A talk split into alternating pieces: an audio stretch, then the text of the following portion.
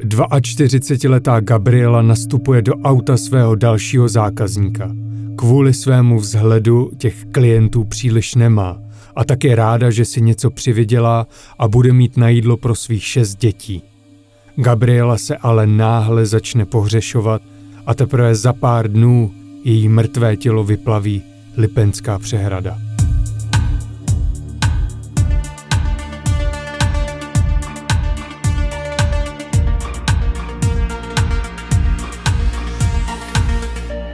Blesk uvádí Instacrime podcast.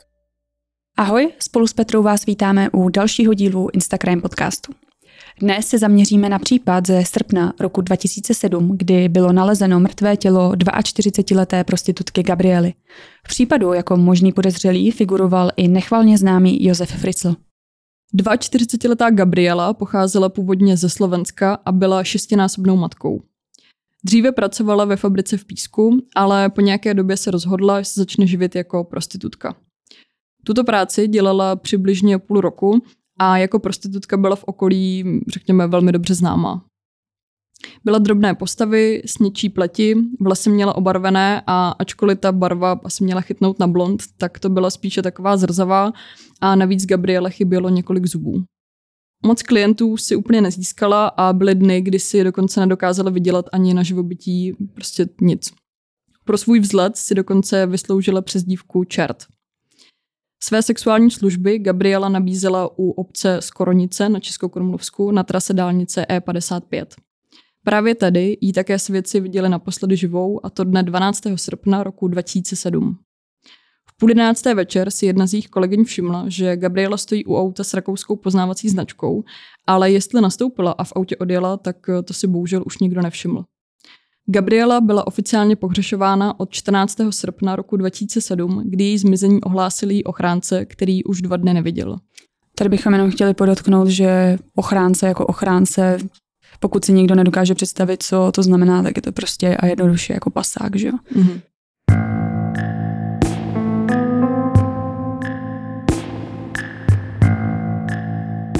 O dva dny později se u Lipenské přehrady procházel mladý pár ze severu Čech, který sem přijel na letní rekreaci. Romantická procházka tohoto páru však skončila velmi brzy, protože si zanedlouho všimli, že Lipenská nádrž vyplavila mrtvé tělo jakési ženy, což bylo později identifikováno jako tělo Gabriely. Ta byla náhá a na sobě měla pouze bílé tenisky a čtvery ponožky. Já tě jenom do toho jako skočím. My, když jsme to zpracovávali, tak uh, mě to nejdřív jako nedošlo na první dobrou, o jakém ročním období se bavíme, ale my se bavíme jako o srpnu, tak mm. mi přijde zvláštní, že měla čtvery ponožky, že bych to jako teoreticky pochopila v zimě, mm. že když jako stojíš venku, tak uh, je ti jako chladno. Ale v těch letních měsících mi to nedává úplně, úplně smysl a furt nad tím přemýšlím jako proč. A co se týká těla, tak eh, bylo hned na první pohled zřejmé, že eh, se nejednalo o utopení, ale na první pohled bylo zřejmé, že žena byla ubodána. Soudní lékař Zdeněk Šenkýř, který prováděl pitvu, uvedl, že na těle Gabriely bylo nalezeno celkem šest podnořezných ran, které byly vedeny do hrudníku, přičemž jedna z těchto ran zasáhla přímo srdce. Dále bylo nalezeno několik řezních ran, především tedy na rukou a dlaní, což, eh, jak už známe z našich předchozích dílů, tak svědčí o tom, že Gabriela se teda útoku aktivně bránila a nebyla jakoby pořezána třeba posmrtně. Mm-hmm. Česká policie na případu spolupracovala i s rakouskou policií, protože, jak už jsme zmínili, tak eh, to bylo na jihu Čech u hranic. Důležitou stobou bylo při vyšetřování nalezení Gabrielina oblečení a kabelky, ale to se bohužel policistům nepodařilo v průběhu toho vyšetřování najít. A vlastně nepodařilo se to dodnes. Pár týdnů po nalezení zavražděné Gabriely tak zatkla rakouská policie podezřelého 29-letého muže, který byl tedy i hned vzat do vazby. Za nechty zavražděné Gabriely se nalezly totiž biologické stopy, které se shodovaly právě s jeho DNA. Muž, který byl ale do vazby vzat, tak eh, byl policii velmi dobře znám pro jeho trestní minulost.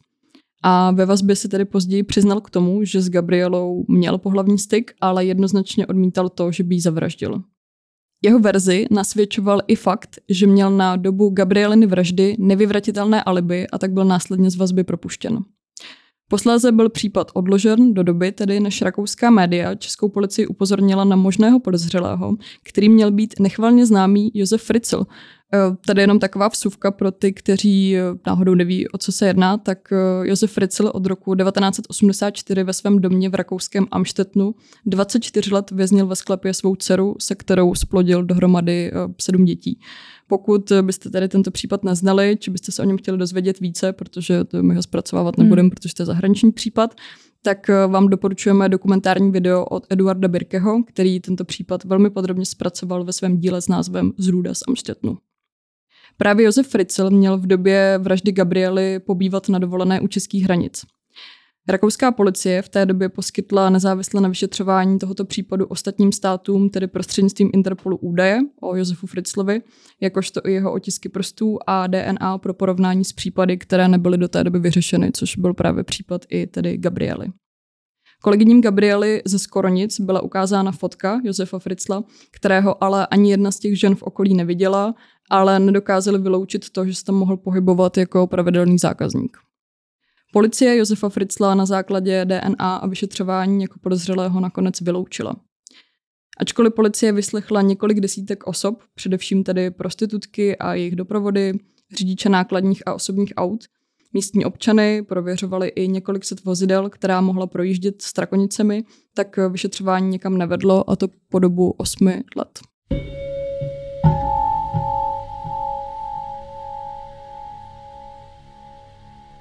Po dlouhých osmi letech se případ vraždy Gabriely znovu otevřel. Ve spolupráci se specialisty z útvaru pro objasňování organizovaného zločinu získali jeho čeští kriminalisté nové svědectví. A to konkrétně svědectví tehdy 23-leté prostitutky Nikol, která se v době vraždy rovněž pohybovala v prostředí prostitutek ve Skoronicích. Ano, počítáme správně. Nikol v té době bylo pouhých 14 let, přičemž eh, sama uvedla, že jako prostitutka v úvozovkách pracovala už od svých 11 let. Policie uvedla, že viděla muže, kterému se říkalo přes dívkou Báno, jak nakládá mrtvou Gabrielu do auta a sama Nicole s ním pak musela nasednout do auta a měla údajně vidět, jak se u Lipenské přehrady vrah zbavuje těla. Vrah měl Nikol pohrozit, že jakmile někomu poví, co viděla, dopadne stejně jako Gabriela. Pod přezdívkou Báno byl ve Skoronicích znám Milan M., který bydlel v Ústí nad Labem, ale pro policii se jednalo de facto jako o známou firmu. V letech 1998 až 2000 měl dělat pasáka dvou prostitutkám a následně byl odsouzen za kuplířství na 3,5 roku trestu odnětí svobody. Do výkonu trestu však nakonec nenastoupil, Krátce předtím byl totiž okresním soudem v Českém Krumlově v roce 2005 zbaven své právnosti. Lékaři mu diagnostikovali paranoidní schizofrenii. Nastoupil tedy na léčení v Ústí nad Labem a poté v Dobřenech na Plzeňsku. V roce 2013 mu byla své právnost navrácena a to na základě znaleckého posudu, posudku Václava Fajta z Dobřan s tím, že psychóza u Milana M. odeznila. Po výpovědi Nikol byl Milan M. policií zadržen a vzat do vazby, přičemž byl obviněn z trestného činu vraždy, za což mu při prokázání viny hrozil trest odnětí svobody 10 až 15 let.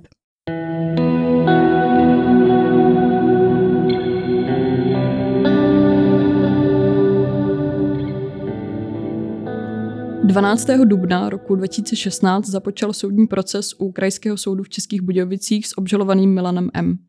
Ten svou vinu u soudu regulárně popřel s tím, že ženu nikdy neviděl a v roce 2007 se ve Skoronicích ani nepohyboval. Velký šok nastal v moment, kdy do soudní síně eskorta přivedla korunní svědkyni Nicole, která byla v té době ve výkonu trestu a s vrhem Gabriely měla přijít dříve do styku, jak už jsme zmínili, a vidět to, jak se pachatel tedy těla Gabriely zbavuje. U soudu Nicole však uvedla, že člověka, který sedí na trestní levici, tedy toho Milana M., tak eh, nikdy neviděla a když mluvila o muži s přezdívkou Báno, tak eh, určitě nemluvila o tomto muži, čímž vyrazila dech tedy nejen státnímu zástupci, ale i všem přítomným, což eh, si dokážu představit, že to byl asi jako takový jako docela mindfuck v tu chvíli. Mně přijde takový zvláštní, že vlastně byl vzat do vazby na základě jedné výpovědi vlastně korunní svědkyně, ale... Která ne... ji pak úplně otočí, že jo? Ale hlavně mi přijde, proč nebyla jako provedena rekonst, jako rekognice. Mm-hmm jako znovu poznání toho pachatele, že? A prostě ten týpek byl ve vazbě, Bůh ví jak dlouho, to se nám nepodařilo zjistit. A pak ta korunní svědkyně řekne, co to je? To, to vůbec neznám. Hm. To jsem myslela úplně někoho jiného. Já si myslím, že ten státní zástupce, který podával tu obžalobu, musel být uh, hodně překvapený. Hodně překvapený. V rámci soudního řízení byly předvolány i soudní znalkyně z oboru psychiatrie, které Milana M. krátce po jeho obvinění vyšetřovaly. Podle nich obžalovaný nikdy netrpěl schizofrenií, která se v dospělém věku u člověka nevyvíjí. Znalkyně u něj diagnostikovaly smíšenou poruchu osobnosti, která byla dost ovlivněna jeho drogovou minulostí, ale podle znalkyň paranoidní schizofrenii tedy jenom předstíral proto, aby nemusel nastoupit do výkonu trestu s tím, že v minulosti mohl trpět maximálně jako toxickou psychózou, ale nebylo to tedy eh, tak vážné. To mi taky přijde docela zvláštní. Vem si, že znalec vlastně eh, na základě znaleckého posudku byl zbaven své právnosti, byl umístěn teda do léčebny. On byl vlastně úplně normální. Hmm.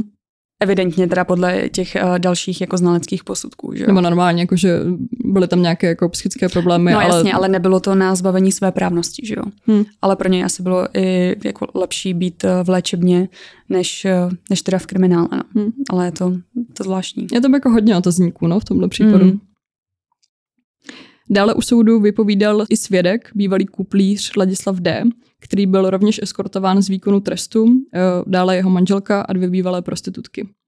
U rodiny toho Ladislava D. totiž Gabriela měla chvíli bydlet.